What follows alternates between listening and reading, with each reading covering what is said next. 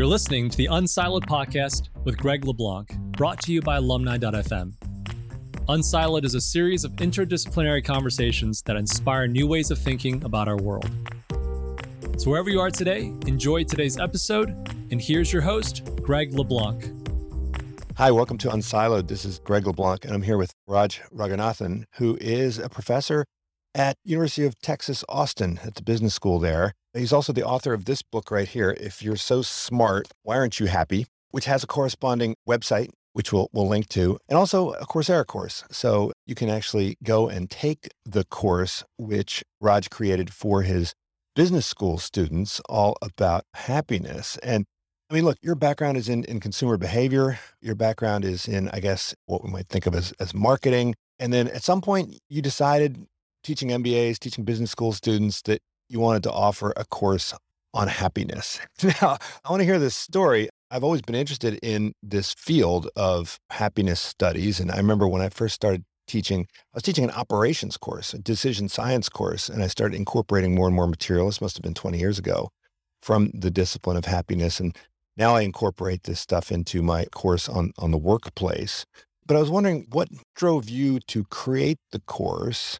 And I guess the other major question I would have for you is, and it's baked into the title here, which is that economic students, business students, these are people that we study optimization. We study how to balance things and integrate them and ultimately achieve objectives. And and yet, even though um, business students are really good at achieving objectives like profitability or innovation or whatever, and even income, they seem to be not terribly good at, at pursuing what supposedly is the overarching objective. And and I presume that's sort of the motivation and why you created the course because you saw this disconnect in your students. Absolutely. Yeah, you nailed it. I realize that everybody wants to be happy. And I think we tend to make the assumption that people who are successful by conventional yardsticks of money and power and fame, status, etc., are happier. And I think that assumption plays itself out in what we seek out of life. And I think that if you ask most people what they want, particularly, let's say, teenagers, undergraduate students, they would tell you that I want to be successful. And if you ask them why, they'd probably tell you because that's what's going to make me happy. But the truth is, as you mentioned, a lot of the smart and successful people, people in the business world, for example, are very good at achieving extrinsic goals of those goals of success and fame and money and power status, etc. But not necessarily very good at these intrinsic goals of happiness and building great relationships and having a sense of ease about life and pursuing meaning and things like that. And which is why I created this course. After I created the course, it, it turned out that there is a relationship between being happy and those conventional yardsticks of fame, money, power, etc. In that happier people are more likely to achieve those goals anyway. And so it's a win win strategy to prioritize happiness because not only do you get to increase you, the goal that everyone's ultimately after, but it also ends up enhancing your chances of achieving those goals that you thought would lead to happiness. I mean, I think we're the only country in the world that has the pursuit of happiness baked into our constitutional DNA, but I wouldn't describe us as being a particularly happy country. Certainly on all those metrics, there are happier countries out there and many of which are much less successful at achieving the other goals. I guess Venezuela used to be among the happiest countries. I'm, I'm not so sure if it is right now, but it was never like the wealthiest country. And so I'm wondering there are two possibilities here. One is that by aggressively pursuing happiness, you inevitably fail to achieve it. This is kind of like the butterfly theory, where happiness is like the butterfly. And, and if you try to grab it, it's going to always fly away. But you also point to this idea of kind of medium maximization, right? Like where we mistake the, the intermediate goals for the final goal. And I think you alluded to that. But again, that's something where I think business school students should be particularly sensitive to because we're always aware that if you pursue these intermediate KPIs like revenue or cost or whatever, that they come at the expense of, of other things and that ultimately a good organization never substitutes some intermediate metric for a final metric. So, why is it that we do that? Why is it that we suffer from this kind of medium maximization or substitution of intermediate metrics for final metrics?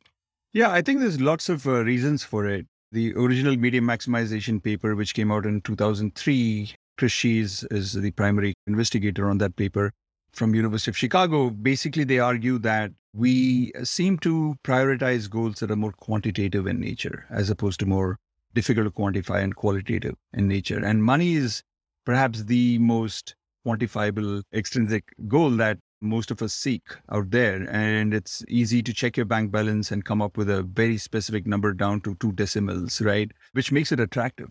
One of the reasons why we go work out at the gym rather than going cycling outside or going running outside, a lot of us is because when we go on the treadmill, we know exactly how many miles we ran and you know how many steps we took and how many calories we burned.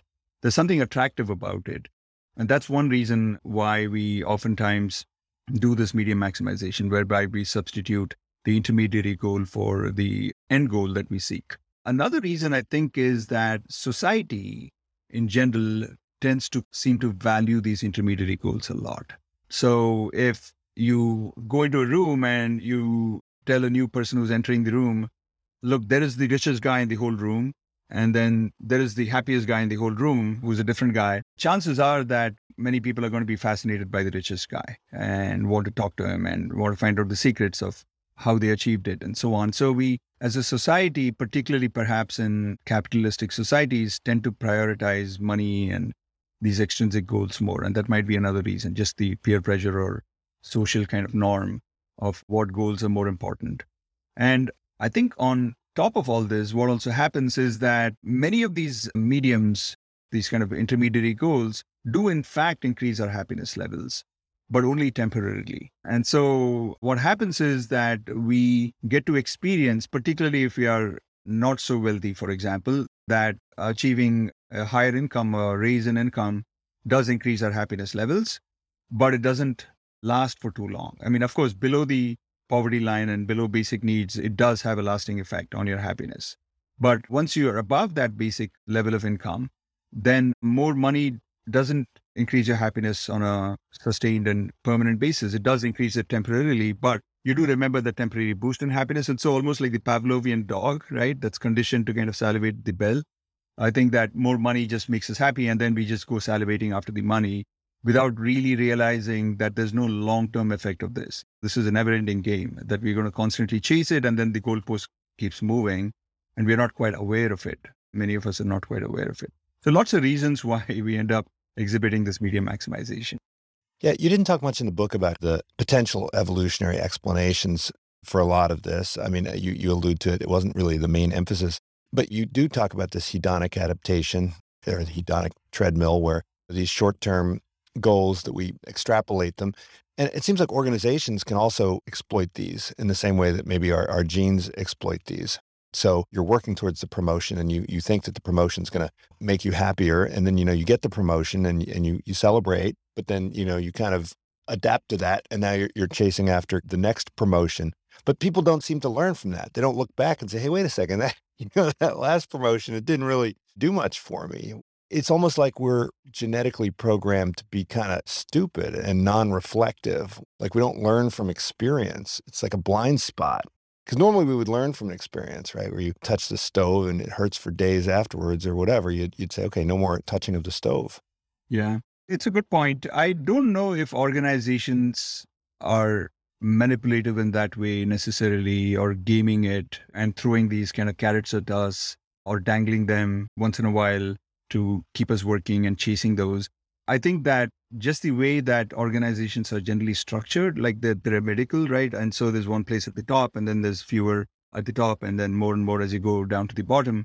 Over time, people get some subset gets promoted, and so that's the way the game is set up. There's just one place at the top, and so by the nature of that structure, fewer people get promoted as time goes on, and it is true that the higher you are in status, the better off you are overall. And, and I'm talking about long term well being. You know, there are these studies called the Whitehall studies. I kind of mentioned it in the book. I don't know if you got a chance to read about them, but. Yeah, I talk about them a lot in my class.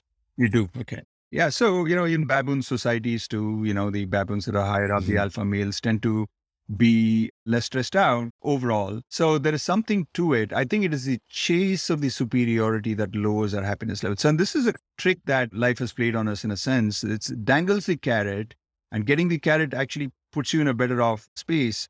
But chasing of the carrot lowers your happiness, right? So this is complex. So you might question why was you know, one of rules of life like that, which is complex and almost subversive. But if you do understand that, that it is good to achieve things, it is good to be richer, all things being equal, it's better off, you're better off being wealthier than less wealthy and so on.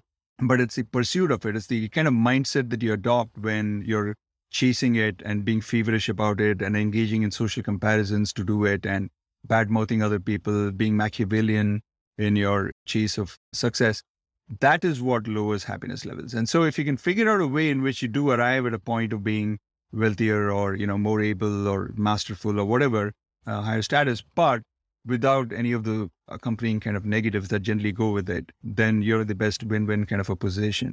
And a lot of the book is about that. And I think that one of the kind of big abstract messages that emerges out of it is that when you do have a goal that makes you happy, you might be better off not chasing that goal too directly, be it love, be it success, be it happiness.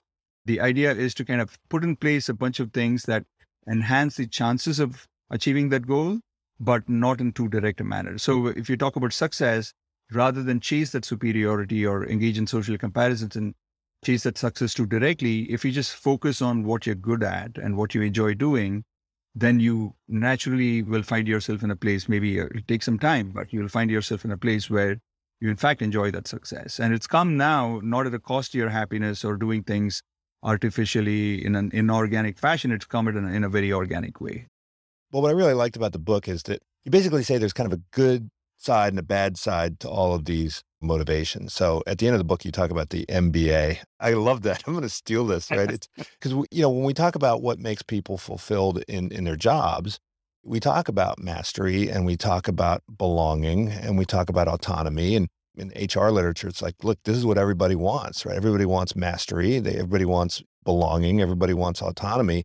But each of those things, there's kind of like a, a, good version and a bad version. And, you know, when we think about mastery, one of the reasons why people are seeking out superiority, part of it is just purely about status and the ability to kind of dominate others and boss others around. But you can achieve mastery in other ways. And I'm wondering also at the end of the book, you talk about how you can choose your surroundings so as to alter your, your emotional experience. So, with respect to this idea of chasing superiority, I mean, it's well known that the higher you up in the status, the more relaxed you can become. And Robert Frank has written extensively about this.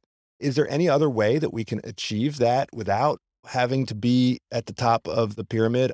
I teach a strategy class and I ask my students, okay, how many of you are comfortable being just VPs and how many of you want to be CEOs? And everybody's like, oh, I want to be CEO. And it's like, well, what's wrong with being what's wrong with being a VP, right? Like you still have plenty of mastery potential right there in that job. So how can we identify the good way and the bad way of achieving mastery and belonging and, and autonomy?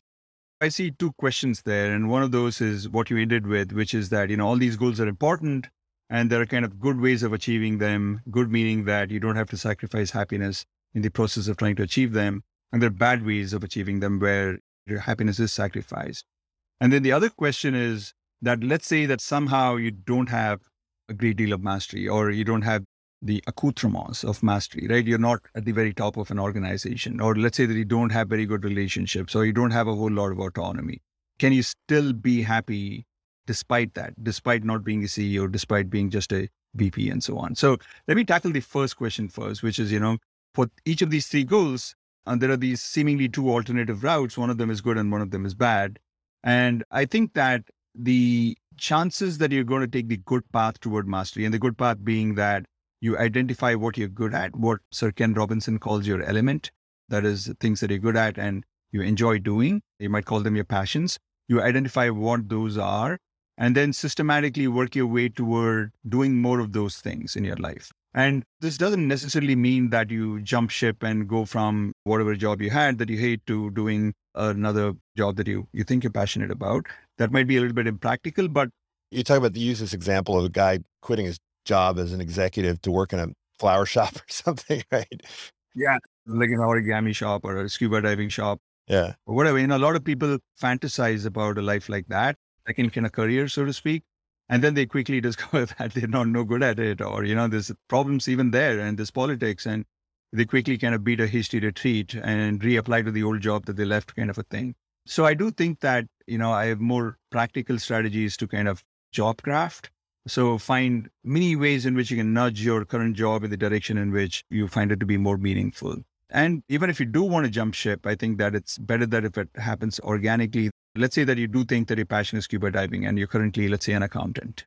Then what you might do is volunteer for a scuba diving shop, right? And when you do some scuba diving, you know, check with the people out there, you know, is it okay if I stay over for a week and just observe what you guys do and maybe even help out a little bit?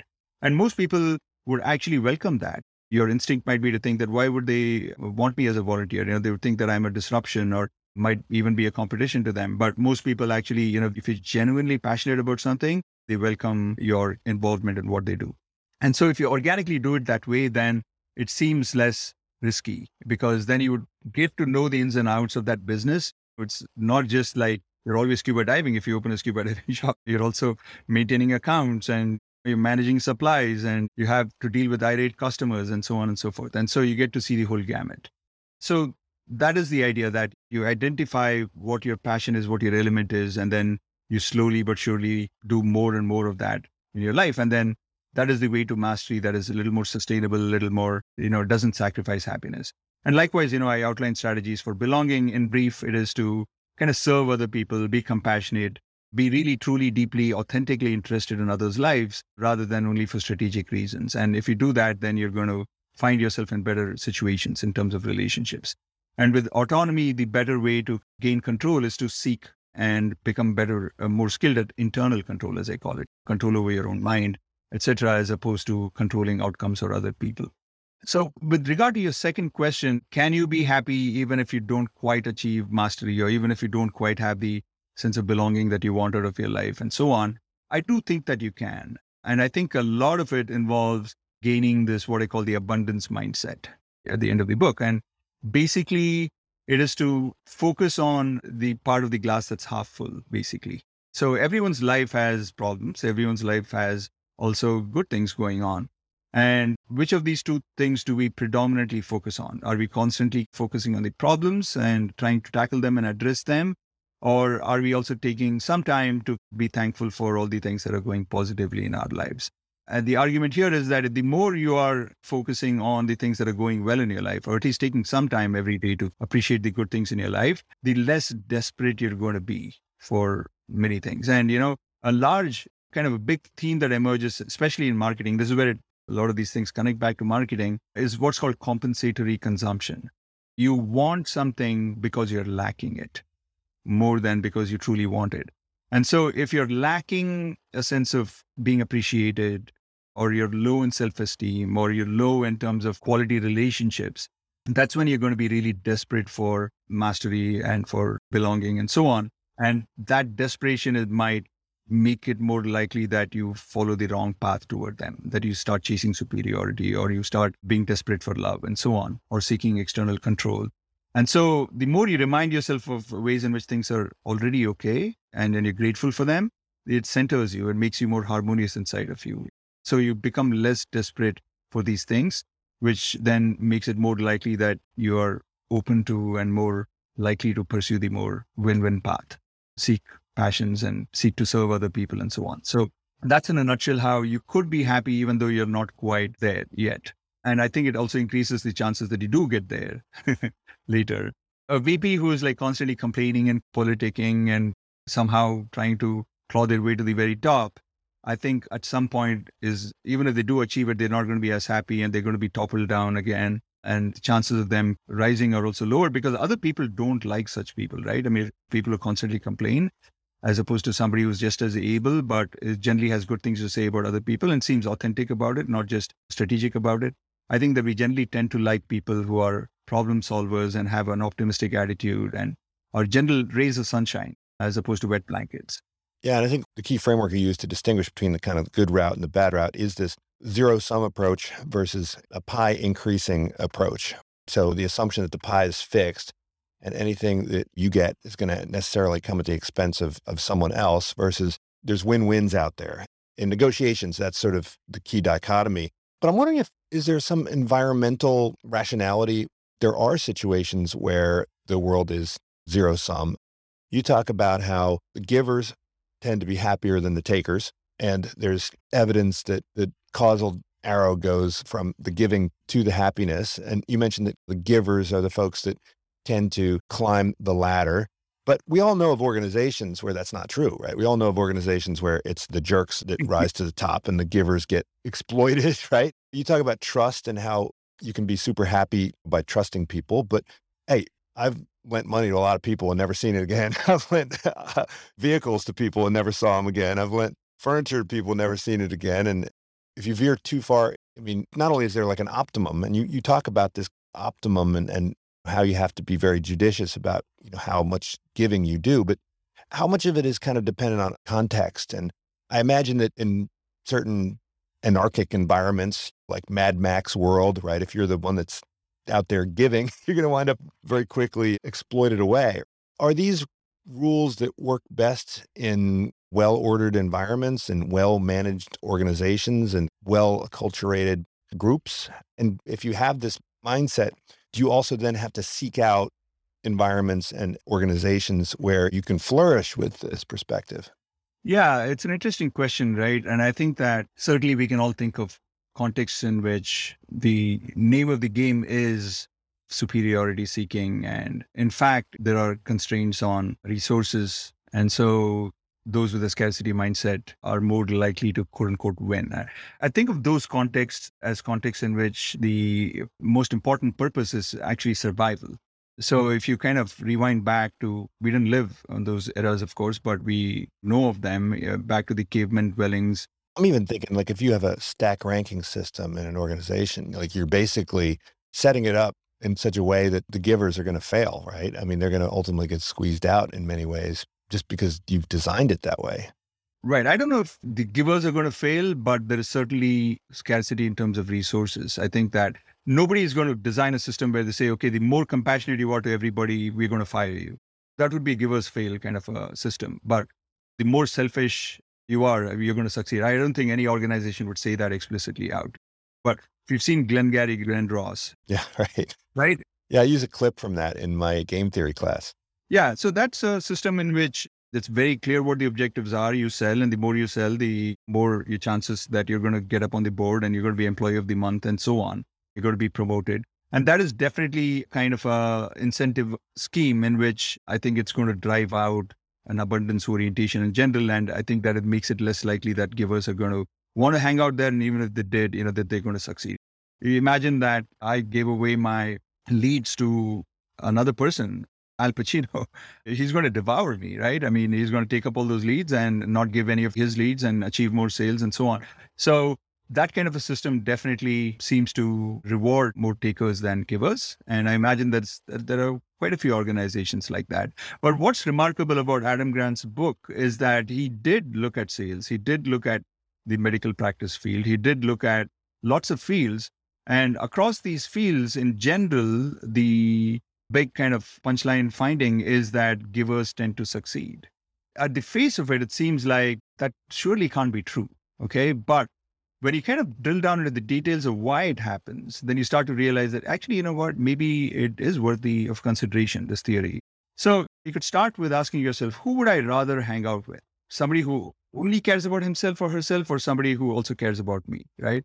I think very, very few people would say, I'd like to hang out with people who only care about themselves. If that is true, then what follows is that who would I rather controlling for ability, right? I mean, so obviously we want to kind of promote people, or that's the most important thing, perhaps. They're more skilled or more able in their job. But controlling for that, who would I rather promote? Who would I say good things about? Is it somebody who's an asshole, who's only taking care of their own interests, or somebody who also brings along other people with them, who's more democratic in the way in which they function in meetings and takes into account everybody's opinion rather than my way or the highway kind of people. And so then again, I mean, I think that you would discover that, yeah, I think I'd say more positive things about the person who's actually genuinely a good person. And we live in a hyper interconnected world. You got to know of me through LinkedIn or Google or whatever. And we are kind of all more or less connected in less than six, six degrees nowadays, I think, than used to be the case. And so when you genuinely come across somebody who's a positive person who's done good things, even if you don't really think they're genuine and just being strategic, I think you hold more positive opinions of people who for example, come and guest lecture in your class and then receive a thank you email as opposed to somebody who doesn't even do that. Yeah. So we like people who are nice. That's human nature. We're highly social as a species. And so when you take that into account, it just makes sense that controlling for abilities, givers are going to set themselves up in society in a way that there's going to be pools of goodwill that they've built up in other people. And so when the time comes for a promotion to happen or firing to happen or what have you, I think that they tend to stand a better chance in this hyper interconnected world that they'll be promoted or they'll be not fired. And so you add all that up. It does not necessarily mean that, you know, when you look at the CEOs or each one of them is a giver. No, that's not true, right? But it's all probabilistic and it's a stochastic. It's not like deterministic. It's not like the natural world, right? We're not stones. But in the social world, I think that on average, controlling for everything else, if you're a, truly a giver, and you take care of other people, but not to the extent where you're sacrificing your own emotional bank or resources. So you got to be like an otherish giver rather than a selfless giver. But if you do that, then there's a higher chance that you get promoted. So that's the idea. I don't know. Honestly, I mean, you know, it's tempting to say that there's surely lots of different industries in which givers are decimated. But I really think that more and more, almost in every industry, anything that involves really mental work and creativity and things like that, and connections are important and networking is important, I think that the givers are more likely to succeed. I think maybe in the slums of Bombay, but there too, you go there and, and you see like huge amounts of camaraderie and taking care of each other. Maybe in the military, in war zones, perhaps the takers succeed more or more likely to survive. So, any context in which the goal is more one of thriving and flourishing as opposed to surviving, people with the abundance mindset have a bit of an edge.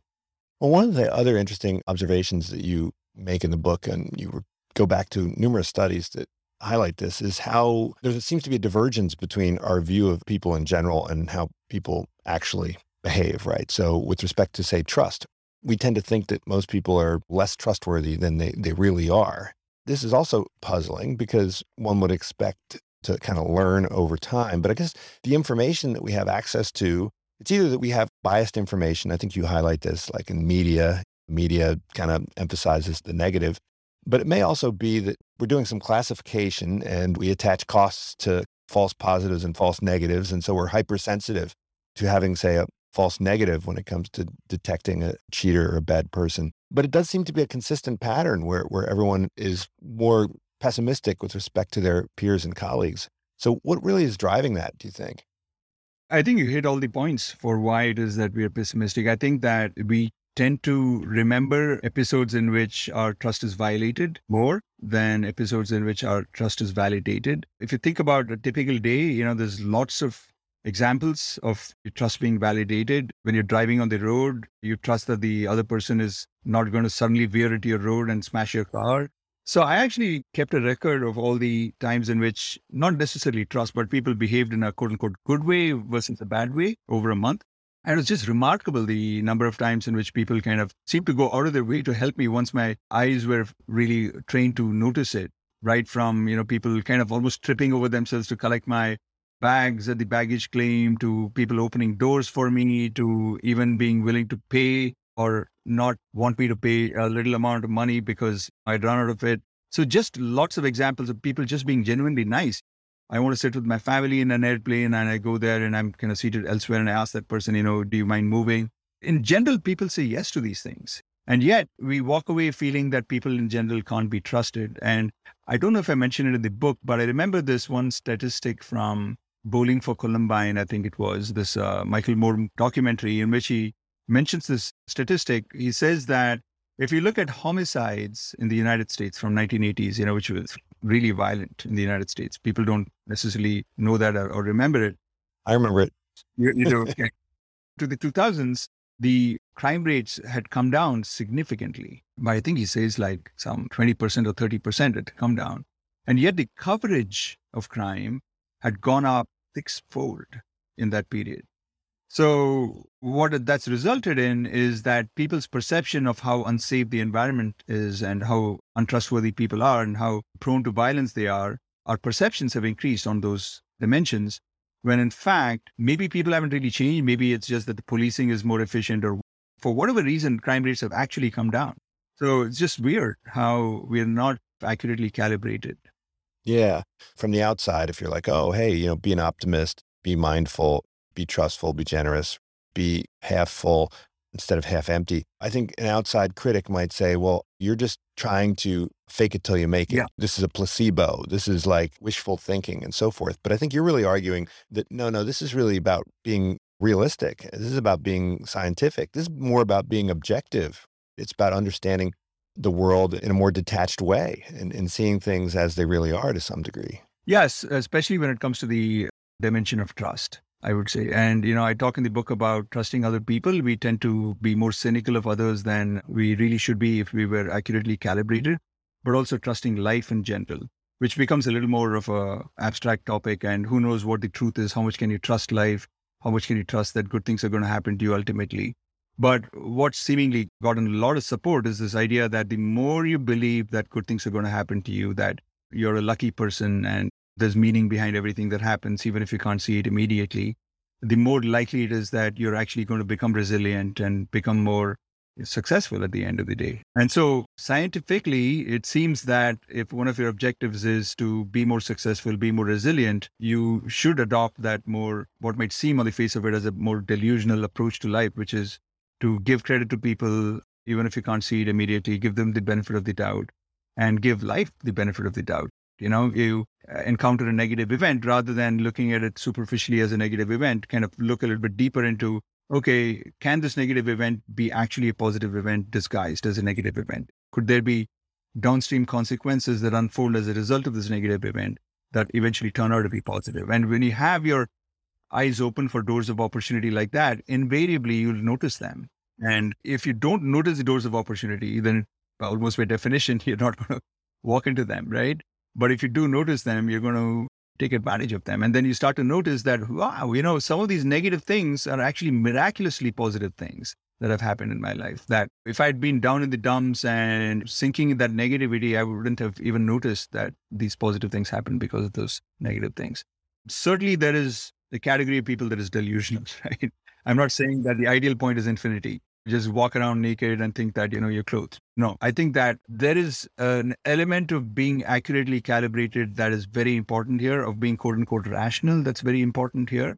But given that our starting point is according to a lot of research and findings on average we tend to be more cynical about people about life than we could be if our objective was not just to be happy but to be successful. It just makes rational sense that we swing the pendulum just a little bit, maybe 10% over to the other side and then see what happens and then experiment with it. And then if it turns out that, hey, nothing bad happened, the sky didn't fall on my head, people didn't start suddenly start cheating me left, right, and center, then you start to discover, hey, maybe this is not a bad way to be, you know? Yeah, you're kind of referencing the good thing, bad thing, who knows approach, which is to suspend your judgments until you have a little more insight.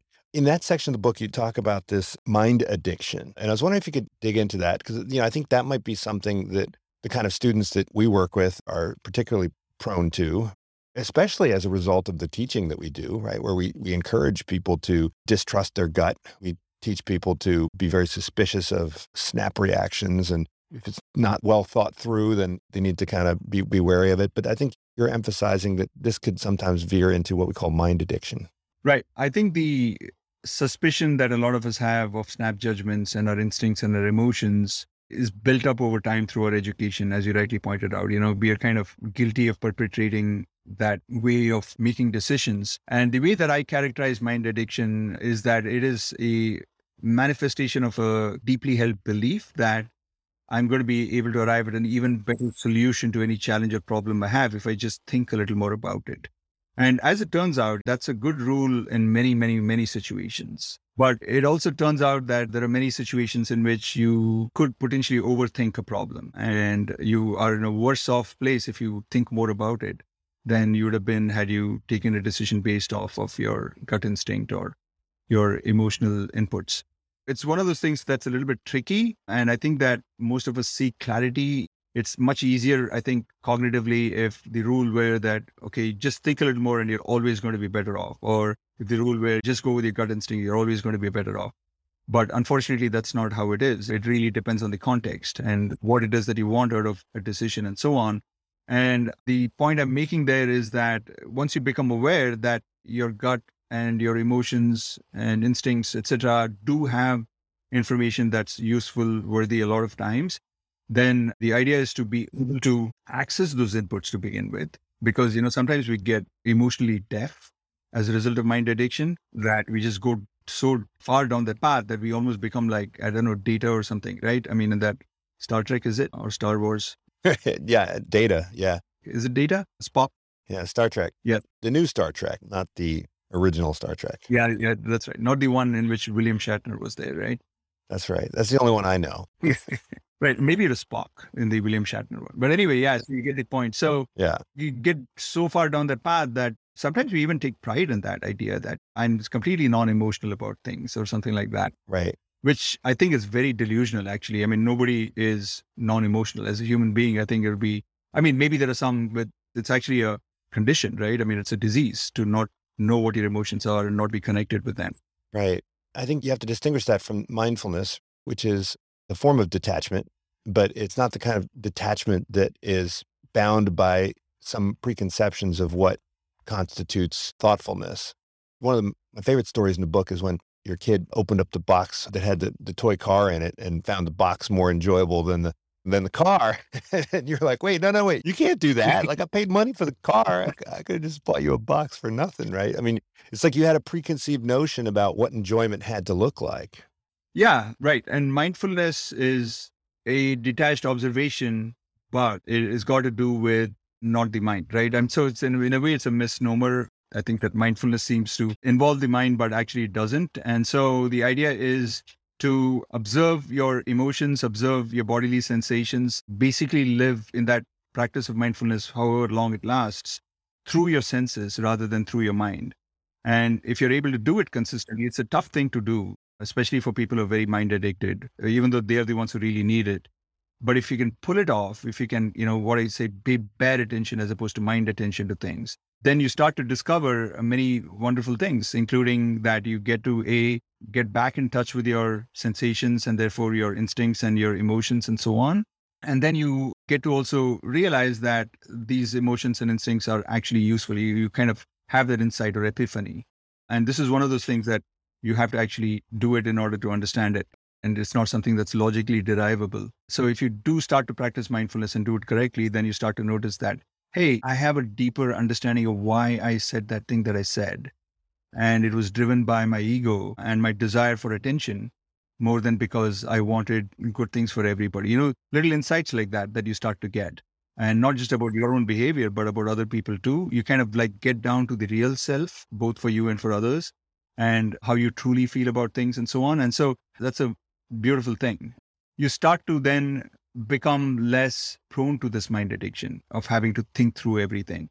And then it starts to have really good side benefits. You, you sleep better because you no longer feel the need to kind of ruminate on things until you arrive at a solution to it. You have a certain faith that the solution is going to come to you through your non conscious. It doesn't need to be consciously thought through for you to arrive at solutions. And so you have a certain kind of faith in life and trust in life too because of that. Now, when you start to experience it. So it's all kind of like they build on each other in a sense, all these kind of habits that I talk about. Well, you also talk about flow. And sometimes you're talking about them as having similar characteristics, which they do, right? Because both of them are about present orientation, but they're different in the sense that flow is very focused on the task at hand, whereas mindfulness is really more about attentional breadth, I guess you would call it. But in your discussion about flow, it kind of raises the question about how we should be thinking about happiness. In other words, happiness in the moment versus retrospective or reflective happiness. And all the folks in the happiness literature debate this. Are we looking to maximize the area under the curve or are we looking to maximize our future happiness, right? So, how should we be thinking about those trade offs? Is the goal to basically die happy and dying happy? I remember my um my cousin went to West Point, and the whole time he was at West Point, he was like, "Oh my God, this is like the worst experience of my life. It's terrible. Don't come here. It's awful." But ever since, he's just like, "Oh, it was the best time of my life." Right. So if we're attentive to our contemporary happiness, then we might be sabotaging our future happiness. How can we be conscious of those trade offs? Do we just have to learn from others and understand the, the science of the relationship? And I'm thinking in terms also the question from the employer's perspective, from the organizational design perspective. When we're teaching our classes, we're pinging our students every 15 minutes to ask them if they're enjoying the class, but we never ask the people 20 years after they graduated if they enjoyed the class. I think there's no reason to think that those two things are correlated in any way. Yeah, they might correlate somewhat. I'd be surprised if they negatively correlate, but we definitely don't do that. Although we do get some indication of how valuable your class was from people who have graduated a long time back and they want to get back in touch with you or want to meet you for a coffee or something like that.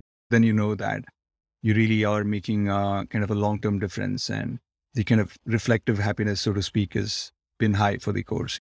It's one of the most prevalent and important dilemmas, right? Which should I maximize? The present happiness? Should I just sleep and laze and, you know, binge watch Netflix, which I think will make me happy and at least engrossed in something right now? Or should I read that paper and prepare for tomorrow's presentation, which is really aversive and involves a lot of cognitive effort and work? What should I do? So, my simple response to that is that, look, by and large, I think that one should focus on enjoying the moment, the process of doing things. And that in turn means that choose a line of work in which, by and large, you're going to enjoy whatever it is that work calls. If you like reading papers, then it won't seem as aversive and it won't seem hmm. like binge watching on Netflix is far, far superior in terms of happiness. I think there's going to be times when that's true, but there'll also be lots of times in which you prefer to kind of read a paper and prepare for the presentation and so on.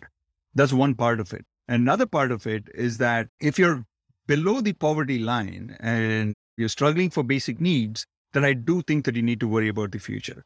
You do want to do things right now that might be aversive, but will get you above that basic line. I think that's a very important qualifier to the, or asterisk to it. But the big point is that you shouldn't be sacrificing your, in my opinion, right? You shouldn't be sacrificing your current present happiness if the reason for doing it is so that you can achieve these extrinsic goals of fame, money, power later. If the reason why you're sacrificing your current happiness is so that you can get to achieve healthier relationships in the future, get into flow states more often in the future, get to have a degree of internal control and be less mind addicted and so on. So if you put in work now in order to inculcate those habits as opposed to those sins, then I do think that it's worth sacrificing present happiness for future happiness. Otherwise, not in my book. And your book also comes with a lot of different quizzes, questionnaires, tests, evaluations, and so forth. And it seems like a theme that goes throughout the book is really that of self knowledge. It's about understanding yourself, understanding yourself in a sophisticated way so that you can make choices both about how you think about things, how you label things, but also make choices about the environments in which you select and the activities that you engage in. This seems like a, just a deeply philosophical project, practical philosophical project. And it kind of makes me wonder why isn't this sort of part of the curriculum of every business school? If we were training an athlete and we just decided, all right, well, no stretching, no weightlifting, no running drills, right? None of this stuff. We're just going to throw you out there to play football. It seems like this should be an integral part of the curriculum. I mean, we have like mindfulness clubs here at Berkeley, Stanford, and it's kind of student run and people kind of do this stuff on the side. I, I help the students to create this club here at Berkeley. But why is this not part of the formal education? Is it just that we don't have enough academic research to support it yet? Or is it that it's too practical? What's the obstacle here? I think it's a good question. I don't really have big answers to it.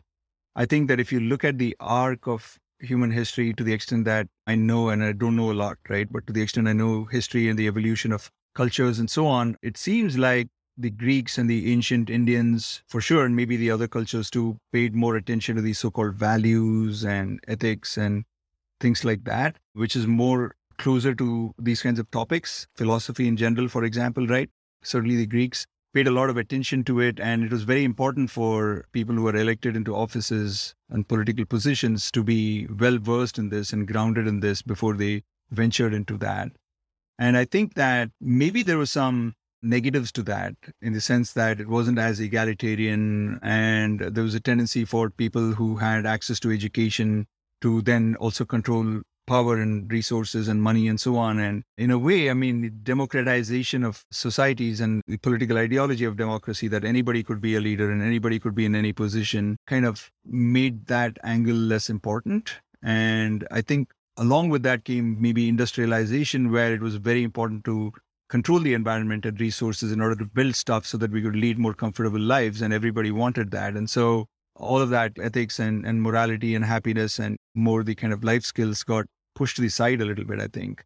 And now we're at a point where it's uh, maybe coming to bite us in the back a little bit, where we have all those extrinsic things and we have people in power that are could be from anywhere, etc., but not necessarily a good state of the world in terms of happiness. And so we're kind of realizing this is important. And at least uh, there's a substream of people who are really focused on this. So it's just a grand dance, right, at a kind of a universal level and a long arc of things. In my reading, some of this has been going on. And from my point of view, even forgetting societal impact, I think if you just start with the standpoint of, okay, I want to be happy or I want to lead a more meaningful life, what should I do? I think that you would arrive at the answer that it's not enough to just be skilled at controlling other people and controlling resources and achieving these extrinsic goals. It's also important to embark on a journey of self-awareness and self-discovery and introspection and understanding why do you want these things in the first place and at what cost do they come if you pursue them one way or the other and so on and so that level of authentic seeking of the truth to what really is the determinant of happiness as opposed to the fake determinants of happiness i think is a very important starting point. and in a way i think that in this grand dance we have come to a situation in which a lot of the things that we assumed would make us happier, namely more comfort, more ability to travel and living in richer homes and etc. I think a higher number of people than was ever the case in the past are discovering it as a personally experienced truth that more of those things don't make me happier. And so we have more of the authentic seekers, I feel now, than used to be the case. And so we've ended up at this point through taking this meandering path, which has caused a lot of upheavals and angst and maybe at a higher level, circling back to where the Greeks were and, and focusing more on the softer side of things, if you will, or intrinsic side of things as opposed to extrinsic side of things. Short answer to your question, I do obviously believe that it is very important that people at least get an opportunity to get exposed to these topics. And I personally am happy that I get to play the small role at the university that I am at that's given me this opportunity. Well, I think as more and more people start to realize this, they become more careful consumers of where they choose to work, for instance, and that companies are now promising, at least, that they offer bits and pieces of whether it be belonging or, or mastery or autonomy. And, and I guess the question is, is there an inherent tension there when companies say that they're offering these things? Is it necessarily at the expense of profitability or, or is it that they're in alignment? You're going to ultimately be more successful as a company, more profitable as a company if you can offer an employment environment where people can thrive. I think in the book, you kind of start thinking about, hey, what would this be like if McDonald's did this, right? Maybe we wouldn't have any burger flippers. But, you know, as somebody who worked as, as a cook for a while, like there's a mindful way of flipping burgers. It's, yeah. There's a way to get into the flow there and, and a way that you can really enjoy putting food on people's tables, right? Is there an inherent tension or is this something which is ultimately reconcilable? Are the pressure of shareholder performance and so forth ultimately going to squeeze out any efforts to create a workplace that encourages fulfillment, happiness, autonomy, so forth? So, if you take two organizations, both of which have similar characteristics in terms of employee profile intelligence, etc., but one of the organizations really, really deeply, authentically cares for its employees and wants to foster a culture and environment of well-being and happiness and support and belonging and so on and so forth. Place a bet on that organization to succeed in the long run. Well, as long as the employees are educated enough to know that they shouldn't just pursue the maximum pay package, let's say. Right. So that's why I'm saying that on all those dimensions of talent and how important it is to succeed, etc. Let's say they're equal, right, in both organizations. But one of the organizations just cares deeply and really wants to uh, make it a very happy place. I do think that that organization is going to succeed. And the reason it's going to succeed is because what is that John Kennedy's quote, right? A divided house, or was it Abraham Lincoln?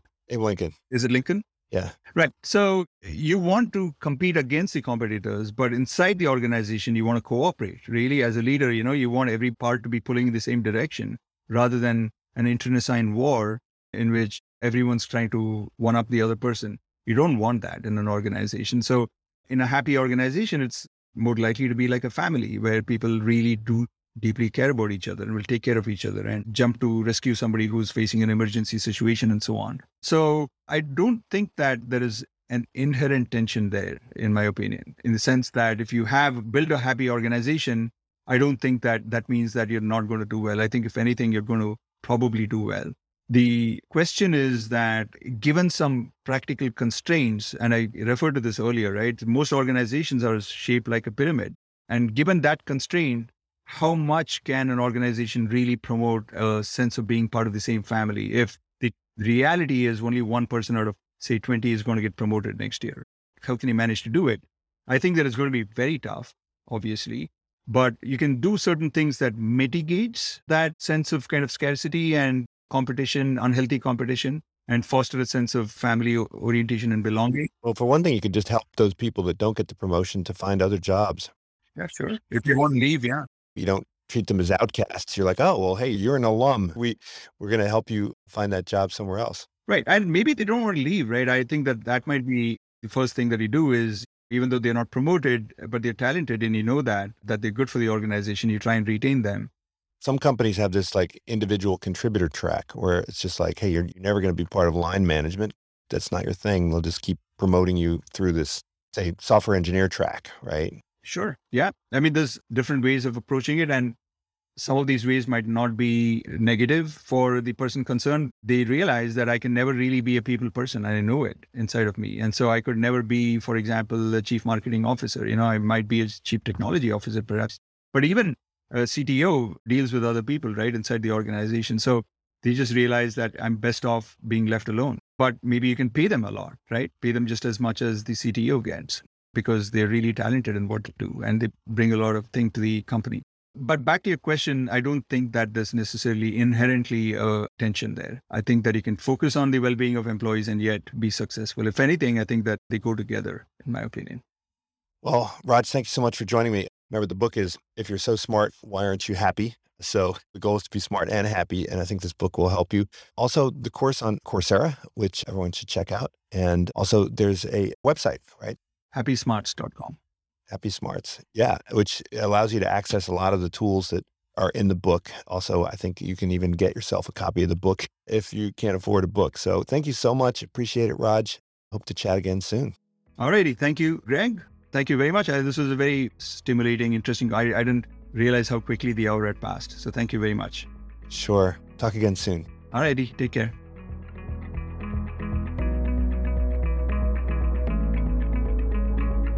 Thank you for tuning in to the Unsiloed podcast. If you enjoyed today's episode, please give us a five star rating and review. To listen to other episodes, please visit our website at www.unsiloedpodcast.com.